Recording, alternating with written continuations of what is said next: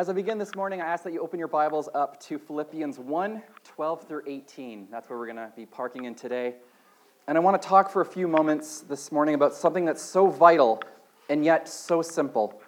It's so familiar to us that that is what becomes the danger. I want our session this morning to be something that'll make a difference in our lives and not something that will just fill us with more information about God. And I pray that by His grace, we can have a fresh communion with God about this very specific topic. So please join me in prayer. Oh, Heavenly Father, we thank you for your word. Thank you that we are not speculating about who you are because you have revealed yourself through your word and through your Son, Jesus Christ. Holy Spirit, I humbly ask that you please guide me with the words you've given me to say today. May they bring glory to you, encourage and or convict the congregation, and allow them to see through a new perspective for perhaps the very first time. Amen. So, about 12 years ago, um, my wife and I were expecting our very first child. And as many of you here today know the routine, we got very excited. We called our friends and family. We had many sleepless nights, tons of prayer, of thanksgiving, and also for safety for the baby, and what the future may hold. But quickly thereafter, we prepared, we began to prepare for the baby. So we picked out a room for the nursery, we painted it. Um, do you guys remember that time, that, that anxious, exciting expectation of what is to come? Single people, you have no clue what's happening, so pay attention because you'd have a few nuggets. It'll help you out in the future. So we picked out the crib. We even started buying baby onesies. And you looked at the feet, you couldn't fathom that feet could be that small and you made little cuckoo sounds, which most men don't do, but you will do it, young teenage men. You will coo over little feet. It will happen. But then came the choice of the stroller, and it was like picking cough medicine. There was like a billion to choose from. And did you pick a new one or an old one? Well, an old one could kill. Oh. An old, an old stroller might kill our child, so we have to go with a new one. And then, do we go with a single stroller or double stroller? It could be twins. We could just start popping out babies. Who knows? How much cargo space do we really need? And the answer is a lot. And now you're actually reading reviews on strollers. Strollers take up so much of your thought life, it's disturbing. And for you car people, you may know what I'm talking about. All of a sudden, you're like, we got to buy a new truck. And you think back to the old 67 Chevy you had, and you think longingly about that truck. And you say, oh, there's my old one, my 2004 and you see someone else with the newest truck. Wait a minute, that's the demo model. That's four years out. How did they even get that? And everywhere you look is strollers and trucks. The reason I share the story with you, and I want you to think about that, is for the last two years, I've been on the path to become a pastor. And so much of my time is dedicated to that. I read books on pastoral ministry. I've been researching the fallen pastors as well as those who have endured. Why churches split or dissolve what burdens the ministry has on a man and his family. What goes into making a sermon and different sermon styles, as well as so many other different things. And it's amazingly, it's amazing to see how differently I view everything in my world because of that. I view my own pastor differently. I hear sermons differently. And certain things I've heard from pastors firsthand fill me with joy, hope, and excitement for what is potentially coming in my future. And yet other things grieve me so deeply. The gift of preaching and the role of pastors has become so familiar to us that if I was to ask you, what is the role of a pastor and what is the role of a preacher, what would you say? Are they different? Isn't that one and the same? Some churches even question this and they say, Do we even need preachers anymore? Can't we all just get together and share what we think the word says? Or does it still need to be proclaimed? Each week throughout the world, pastors are studying the Bible, spending time in prayer, writing sermons, counseling couples, visiting the sick, officiating weddings, dedicating babies, answering theological and moralistic questions they spend so much of their time helping people through the darkest, most painful moments of their lives, and doing all of that while trying to maintain a family life at home. And being a pastor and preacher, you never get to clock out. You get the calls at 2 in the morning. My mom's about to die and she doesn't know Jesus. Can you come? We may lose our baby today. We need prayer. It doesn't matter what time, the pastor's on call. In a recent poll, which was done in uh, 2021, it said one in three pastors have seriously considered quitting the ministry. 90% of pastors never make it to retirement. 61% of their churches have fired their pastors. 83% of pastors' wives want their husband to leave the ministry. 50% of pastors indicate that they would leave the ministry if they had another way to make money. 90% of pastors report working 55 to 75 hours a week 80% believe that the ministry has had a negative effect on their families. And I have a lot more stats after that. But last one I want to share is 27% of pastors report not having anyone to turn to for help in a crisis situation. In the first part of the passage we're going to read this morning, Paul speaks about the pains of being a pastor. So if you look at Philippians 1, starting in verse 12, I want you to know, brothers, that what has happened to me has really served to advance the gospel, so that it has become known throughout the whole imperial guard and to all the rest that my imprisonment is for Christ. And most of the brothers, having become confident in the Lord by my imprisonment, are much more bold to speak the word without fear. Note where Paul says, What happened to me has really served to advance the gospel. And so the first question we should ask is, What is he talking about? What? Is he talking about? Well, Paul was preaching that Jesus is the Messiah. Jesus is the one who was prophesied about hundreds of years prior. Jesus is the one who came to reconcile man and God. Jesus was, in fact, the Son of God and God Himself. That He was crucified for our sins, raised three days later by God to show His victory over sin and death. And for saying all of that, Paul has had a rough go of it, to say the least. In 2 Corinthians 11 25 through 28, Paul shares what that has been like. What, what has happened to him over the last little while. And all those stats I've already shared seem rather meager compared to what he went through. He shares Three times I was beaten with rods. Once I was stoned. Three times I was shipwrecked. A night and a day I was adrift at sea on frequent journeys, in danger from rivers, danger from robbers, danger from my own people, danger from Gentiles, danger in the city, danger in the wilderness, danger at sea, danger from false brothers, in toil and in hardship, through many sleepless nights, in hunger and in thirst, often without food, in cold and exposure, and apart from other things, there is the daily pressure of me of the anxiety for all the churches. He boasts that all of that has, has been to advance the gospel. How could that possibly go to advance the gospel? And he goes on to tell us it is because throughout the whole imperial guard, all the guards are talking about Paul, and Paul is now talking about Jesus. Paul has a very captive audience because outside of most cells, there's a guard. Guard, cell, right there. And even in some circumstances, they would be chained right to the prisoner. So Paul has a very captive audience.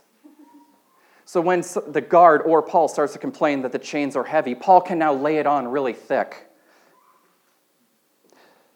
These chains are heavy, but not like the chains of sin and death. Have you heard about Jesus? Let me tell you. He breaks the chains of sin and death and he frees the captives to a new life in him, and that's just on Monday. And this guard has a whole week with Paul, and Paul can just keep laying it on and sharing the gospel. And I think there are times he had a lot of fun with it. But can you also imagine Paul in prison for a moment? If you want to close your eyes and think about this, he's in a cold, damp cell carved out of stone, no visitors, very little food, no blanket, shivering to sleep each night and yet, what is on his mind? It's Jesus. Jesus and the churches that he's planted.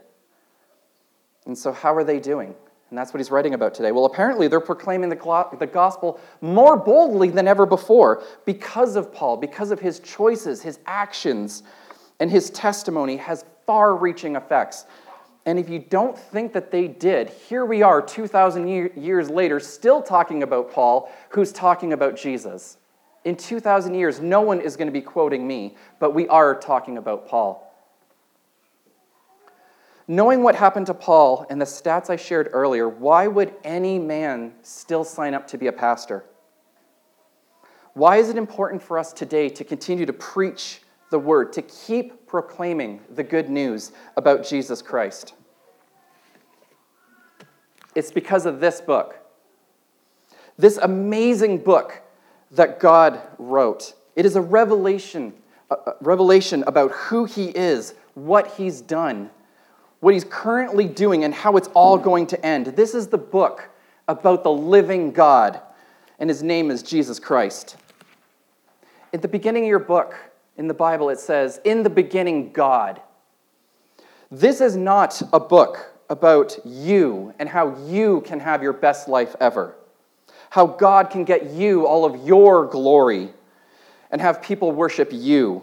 Rather, this is God's earth shattering account of how relentless He has pursued you and all previous generations, not because of how wonderful you are, but because of how amazing, loving, merciful, patient, righteous, sovereign, and grace filled He is. This is about God, the only God, who knew that you were going to be His enemy with thought, word, and deed. And He declared He would send His Son to die for you, to bring you back into relationship with Him. This is the book about the God who changes lives from the inside out for those who would bend their knee and call Jesus Christ their Lord, King, and Savior. But with all of that said, we don't worship the book. We worship the man this book is about. And his name is Jesus. And he's the reason that we're here today. Person after person, and there's so many of you here today who have made that declaration, could testify about how Jesus has changed their lives and for some of you, it was a monumental shift, day and night. But for some of you, you're just starting out, and the changes are microscopic, but they're there. And I want to just say, you're in for an amazing ride. My shifts were, were monumental, but they took years. And what I am today and how Jesus has shaped me is nowhere close to once to who, I'm, who I once was. Some of you, as you're going through this and pursuing Jesus, you're learning how to pray, you're reading your Bible, you're confessing sins for the first time, you're forgiving others. You may have even joined a small group or weekly prayer meeting. And some of you perhaps are leaning towards the more intellectual side of Christianity. You're learning theology, church history, maybe even ancient languages, or you could teach a class this amazing jewel of Christianity has so many different facets, and how the Holy Spirit chooses to work in you is, is completely unknown to anyone except for the Holy Spirit. But for some of us, it does go a step further. There are some who are then compelled to proclaim the good news of Jesus Christ as a preacher, and it's a calling. This calling comes upon the man, and it is unshakable. One of my favorite pastors is Martyn Lloyd-Jones. He was a pastor in the 1930s, and he fought against his calling for over two years. He was a medical doctor, he had a very successful practice, and he said, I don't want to do this. I, have already set up my life. I'm planted, I'm rooted, and I don't want to send it into upheaval. So he shares his experience like this You are certain of the call when you are unable to keep it back and resist it. You try your utmost to do so. You say, No, I shall go on with what I'm currently doing. I'm able to do it, and it's good work. You do your utmost to push back and rid yourself of this disturbance in your spirit, which comes in these various ways. But you reach the point when you cannot do so any longer. It almost becomes an obsession and so overwhelming that in the end you say, I can do nothing else, and I cannot resist any longer. Now, some of you may have felt a, a, passion or a desire to go into the fields that you have chosen, such as a, nurse or a farmer or maybe even into the military, but have you ever gone into that career with equal passion and a resistance to go into it? That's what it's like to go into ministry. If I could give you a glimpse as to what it's been like for me, I would say this. While spending time in prayer or reading my Bible, I have my eyes opened, my spirit is convicted, or my heart is grieved I'm lost in loving awe of God and my mind is blown away. And my immediate reaction is, ah, I've got to tell somebody about this. Now, I'm sure many wiser people than I have seen this and they've read it before me, but I still wonder if there are people who haven't. And that's where my heart is going. Because while I was raised in a Christian home, I didn't have a relationship with Jesus. I had the religion, I had the morals, but it wasn't a, I didn't have a relationship. And so when I see these things that could help someone have a relationship with God, it fires me up. And so I pause and ask, is there more to this text than what I just read?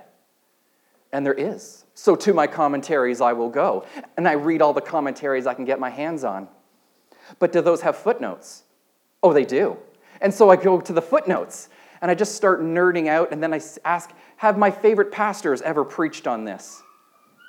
And often they have. And so, do they have sermon notes and possible other references? And I get all the information, and I want to share all of that with everybody, but that's so nerdy and slow that no one would ever sit and listen to me. But I heard a great pastor say, I study to make it simple. And it's so true that now when I hear sermons and the pastor says, Well, in Ephesus, the people were like blank. And in Jerusalem, the poorest of the poor lived like blank. Those one or two sentences take hours of research between so many different resources, and the pastors do that to make it simple. Because if they were just to start reading from commentaries, like no one would show up. And so the pastors do that. And that's what it's like to have this calling, this overwhelming obsession that just doesn't go away. And the only thing left to do is to submit to it and leave it in God's hands. But, Mike, what should a pastor be doing? I'll tell you since you asked. You're welcome. If you would flip with your Bibles over to 1 Corinthians 2 1 through 5, I think we can get an excellent glimpse of what a preacher should aim for in his work. So, 1 Corinthians 2 1 through 5. Paul gives this fantastic mission statement. And I believe that this should be used for those who would come after him, who, is, who are pursuing a calling in pastorship. In coming to you, brothers and sisters, I come proclaiming to you the testimony of God, not according to excellence of word or wisdom. For I decided not to know anything among you but Jesus Christ and this one crucified. I come to you in weakness and in much fear and trembling. My,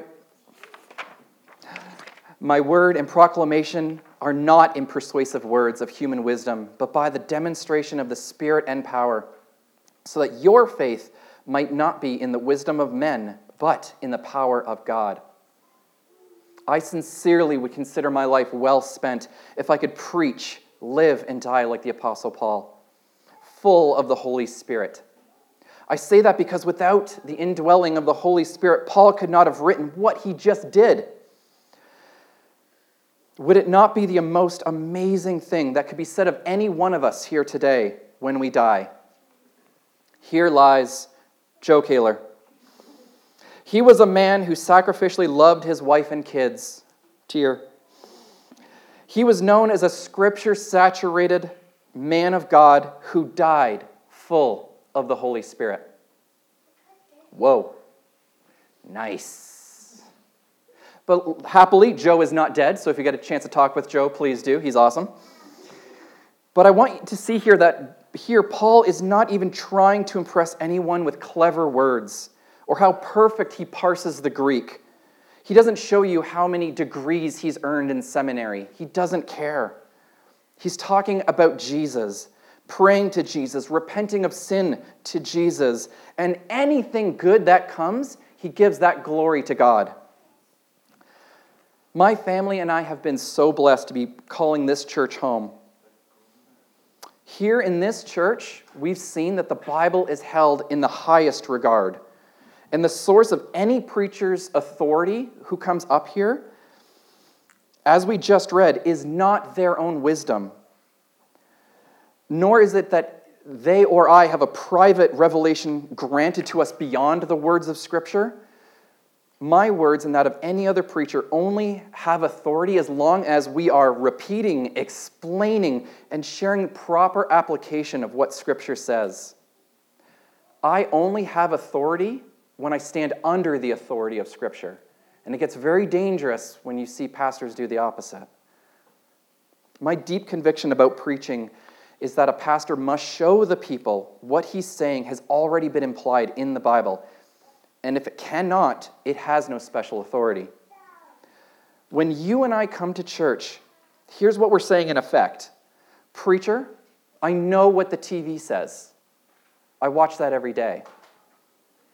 I know what the bloggers have to say. I read them every day. I know what's trending on the internet. I know who's important and who's not, who's being canceled and who's trending. But what I want to know is does God have anything to say? If God has anything to, to say, tell us what that is. That is why we're here. And I pray that you would all have that attitude when you come to church. Each week, when you guys come to church, come with these burning questions. You may want to write them down. Pastor, what has God laid on your heart this week? What has the Spirit of God been saying to you about us while you've been studying and in prayer? What does Jesus want for us? What is Jesus calling us to do in this church body? Oh, and while you're at it, Pastor, can you please tell us more about Jesus? It always really freaks me out when we come to church and some weeks we can go an entire sermon and never mention the gospel. We don't talk about Jesus. It's a completely moralistic sermon. We're here to talk about Jesus. If you want to flip back to Philippians 1, we're going to look at the second part of our scriptures this morning. And here, Paul contrasts two different types of preachers.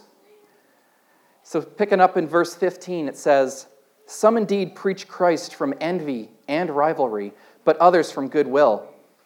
The latter do it out of love, knowing that I am put here for the defense of the gospel.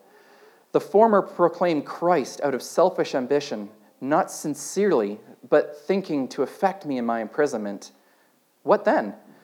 Only that in every way, whether in pretense or in truth, Christ is proclaimed, and in that I rejoice. Yes, and I will rejoice. See, there are two different kinds of preachers those who do it out of love for Jesus a love for the whole Bible, and I will stress the whole Bible. They have a devotion to truth. These are preachers and pastors who are pursuing humility, teachability, and the approval of the audience of one Jesus Christ. The latter think that they can do it better than the ones who are actually doing it. We call that a Monday morning preacher someone who watches on Sunday and then critiques the whole thing. Well, I wouldn't have done it that way. I wouldn't have said it that way. That's not the tone I would have used. Have you ever written a sermon? Have you ever done a sermon? No, but that's not the way I would have done it.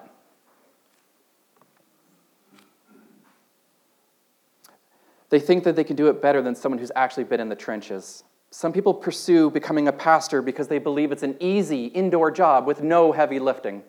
Like we have to move the chairs a lot, but other than that, there's really no heavy lifting. They want the prestige and the status that comes with that title. And in today's world, it actually comes with celebrity status, big salaries and book deals. But to keep it, you have to compromise. You've got to keep the people happy. And if they don't like what they hear, they're going to fire you, and they got 20 more guys willing to appease them. These people pleasing preachers have given rise to the consumer Christian. And some of you may have thoughts like this, whether you say it out loud or just even quietly within your heart. And I've been guilty of thinking these things at times myself. And I really hope that no one here has that. But where you say, okay, Pastor, you've got 30 minutes or less to make me feel good about my life. I don't want the hard words from God. I don't want the convicting stuff, the verses that call me to repent, to see how wicked and depraved I actually am in comparison to Jesus. Don't presume to tell me I'm not on the throne, but that Jesus is. Watch your tone. Don't raise your voice. Don't get passionate. Don't ask me to engage in anything in the church and make no reference to my money. I want a 20 minute sermon now because you've already annoyed me. You just lost 10 minutes. You have 20 minutes now, and I want a feel good, moralistic message about love, joy, peace, abundant living, and prosperity. Which version is more accurate to the way you've been thinking about your pastor and your church?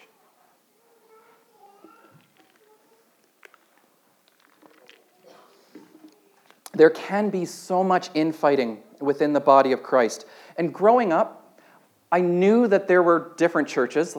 Growing up, like, oh, there's a church and there's a church. And what church is that? That's a Lutheran church. And that one over there is super fancy. That's the Catholic church. And I knew that there were different churches, but I always just assumed, well, they all just love Jesus and we're all on the same team and there's no anger, is there? Till I went to Bible school. And I learned how ridiculous and nitpicky the fractions can actually be. And I'll illustrate it to you like this. Once upon a time, I saw this guy on a bridge about to jump. I said, Don't do it! Nobody loves me. God loves you. Do you believe in God? He said, Yes.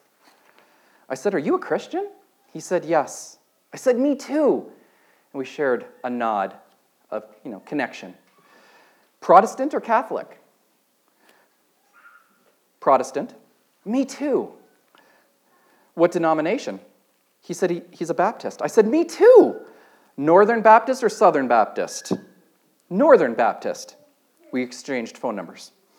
Northern Conservative Baptist or Northern Liberal Baptist? He said, Northern Conservative Baptist. I said, Me too. And we made plans to have lunch the following weekend.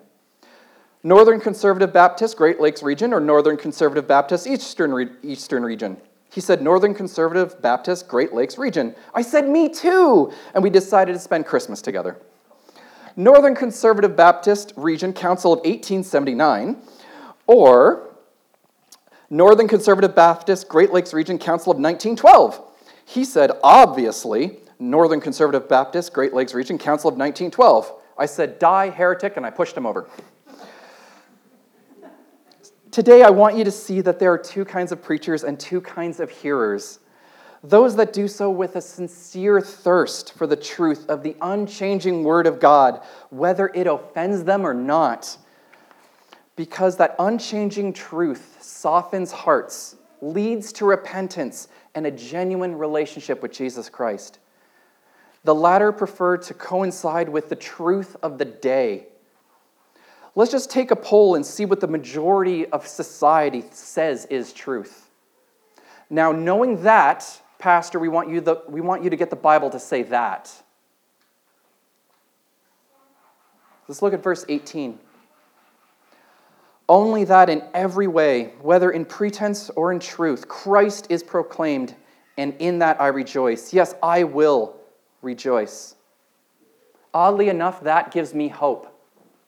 And here's why pretense means an inadequate or insincere attempt to, to attain a certain condition or quality.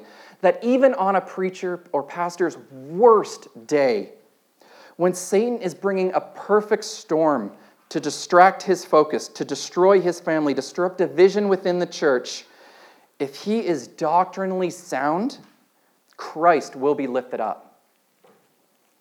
His delivery may be less than world class. His passion may not be enough to get the amens and the amens he's used to hearing. But was Jesus lifted up that Sunday?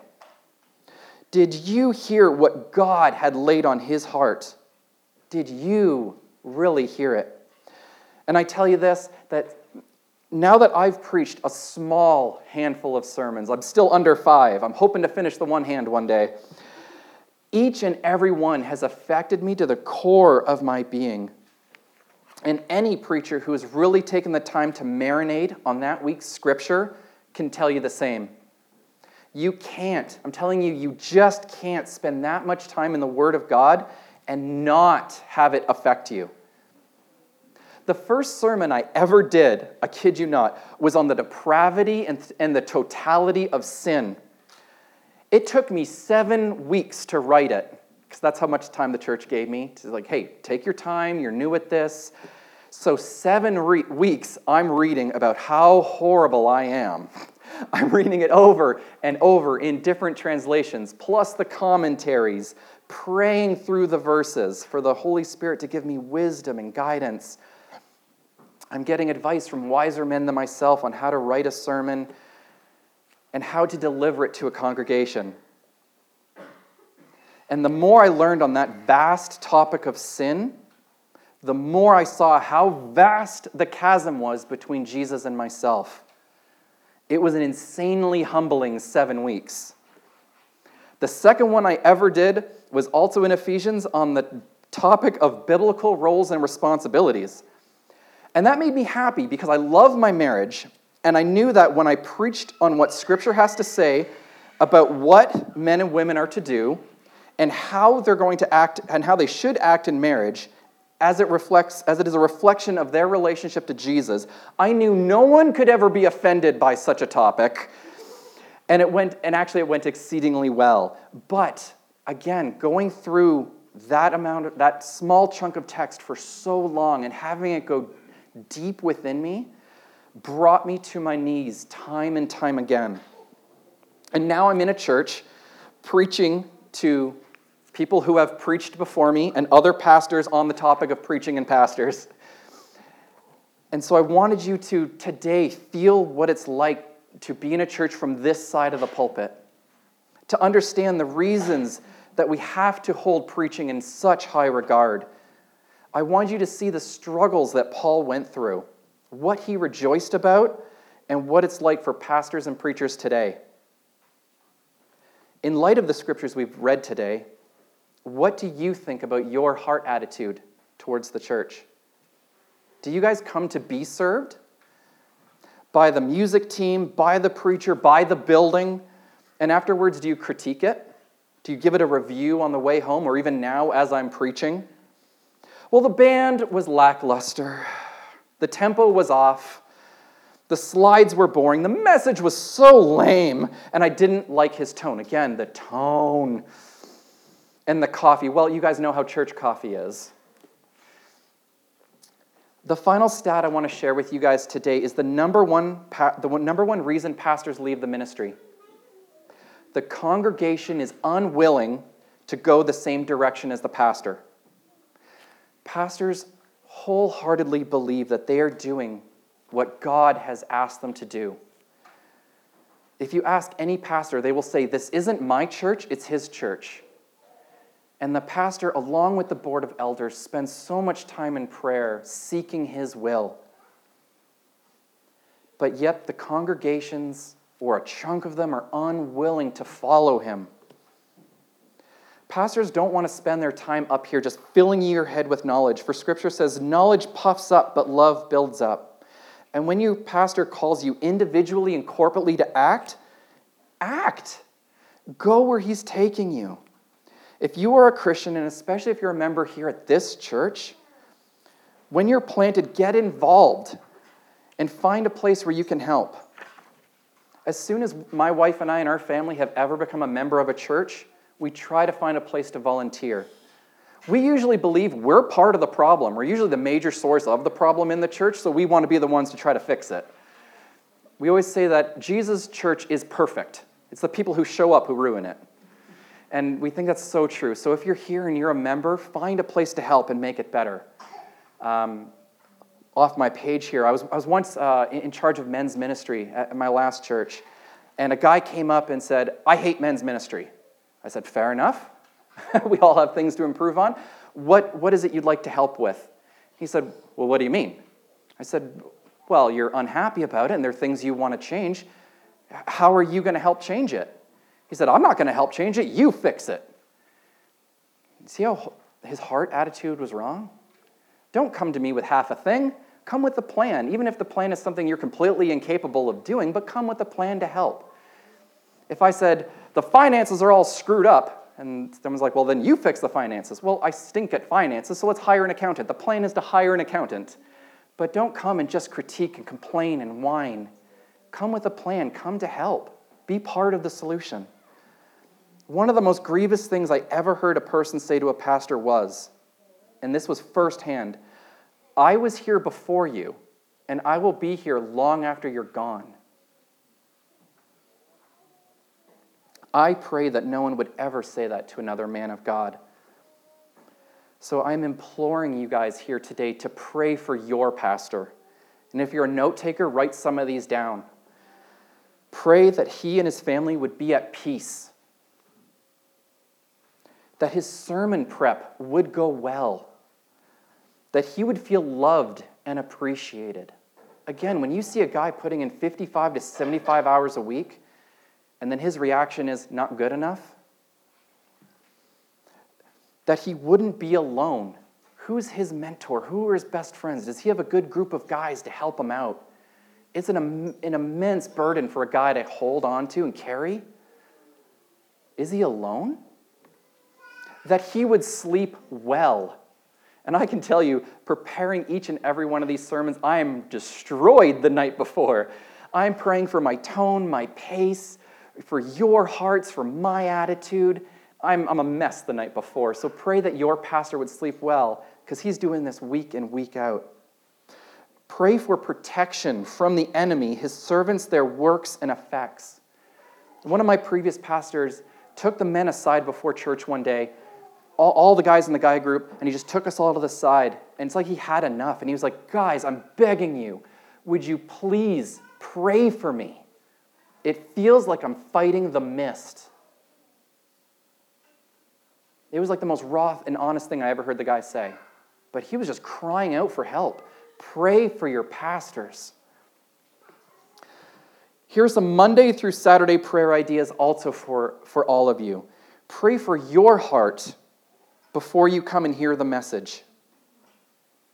And this is one I learned probably about three or four years ago because I was just gurring over the messages because I always was feeling these are just moralistic, where's Jesus, blah, blah, blah. And I was getting really bitter Sunday after Sunday. And then I heard another sermon from another pastor, and he said that. Do you even pray for your heart before the message? Do you ever think Jesus heard a bad message growing up? He wasn't in a big town. He didn't have the best of the pastors. He probably had a part time pastor at best. Do you think he ever sat there thinking, that was butchered? That wasn't in context? But do you think he could still have found something that is praiseworthy, that did give glory to God, and to be gracious and thankful for it? Pray for your hearts as you come to hear the message. Spend time studying and or just reading the scriptures in advance. This is one I love to do now. If I get to find out, sometimes Dan is on the fly and I don't know what's coming, but if you guys know we're going through a whole series, like if we ever do Luke from beginning to end, spend time coming prepared. Oh, oh, this is the part where Jesus gets in the cemetery and helps the guy who breaks the chains. Ah, and you get so excited. If you're actually caring about the verses ahead of time, it completely changes how you hear the message. Next, pray for other pastors and preachers that you know about. It's not just about us here in this building, but the global message of Jesus being proclaimed. One of our favorite uh, churches is actually in an island in the middle of nowhere, northern Scotland, and it's called Shetland. It's New Life Shetland. And when we were having a hard time um, at our church, we tuned into them for like a month, month or two. And every week we would pray for that pastor and his congregation and pray for other pastors. They need your prayers too. And for those of you who want a challenge, I know some weeks everyone, the pastor has to be like, Am I challenge to all of you? This is a challenge for a few of you who are actually willing to take this one up. Write a sermon. Try to write a sermon. It will completely warp your brain about what it's like to be up here. Pick a section of scripture and go all in. Study it, its context with the surrounding verses. Then all of those verses within the whole book. Then that book within the whole context of the entire Bible. Where does it all fit? It's historical context. Are there other difficult sections in that text that needs further explanation and draw it out? Now you have to also consider your audience. And in every step, pray through it all. Trying to write a sermon will change you in phenomenal, phenomenal ways. And what you write may never be shared publicly, and it's not even the point. The point is to get the scripture into you, like into your marrow, so that it affects you the rest of your life. Spending all those weeks on marriage and roles and responsibilities has warped my, my, my views of what it is to be a husband and father. Because I'm not just a husband and father, I'm a husband in Christ. I'm a father in Christ. And how does that look? And how am I acting it out? When my kids see me, do they see me reflecting Jesus to them? When I'm wrong, do I repent? Do I say I'm sorry? And it's all these things. And whatever section of scripture you choose, it's going to mess you up, and it is awesome because it's supposed to. As we close, I want to tell you about my favorite preacher and pastor I've ever known. This might shock you. His name is Jesus. He said he's God. He's the only major religious leader in the history of the world to declare himself to be God. He said he was God with his words, and he showed he was God with his deeds. He performed miracles, he healed people, and his greatest miracle was rising from the dead. He's the only person who's ever fully, thoroughly, and totally conquered death in the history of the world. And until you invite Jesus Christ to deal with your sin problem, you're completely on your own trying to handle that plus all your other problems. However, once you accept Jesus' works on your behalf and say, Jesus, forgive me of my sins, be my God, reconcile me to the God who made me. Now God is there to help you with all of your problems. And if you've never given your life to Jesus, if you've never given your sin to Jesus, if you've never trusted in Jesus, and you've never received Jesus, that's why we're here. That's why we're all here, so you can do that today, so that you can belong to God through Jesus Christ. That's why he came, he lived, and he died, and rose to conquer death. Because he loved you that much. And he wants you to be in a loving relationship with the living God. Please join me in prayer. Heavenly Father, we full out admit that this is not a church filled with perfect people, and you know how far we've truly fallen from your original design. Lord, I pray for the conversations that will arise from Paul's words. Have we been honoring our pastors as we should? Have we been hard hearted, slow to repent, quick to dismiss, and self righteous? If so, we ask that the Holy Spirit would reveal that to us individually and corporately. Pastors and preachers strive to do their very best for the flock that you have entrusted to them. So we ask that you, Lord, would bless them with wisdom, patience, and an abundance of your grace. In Jesus' name, amen.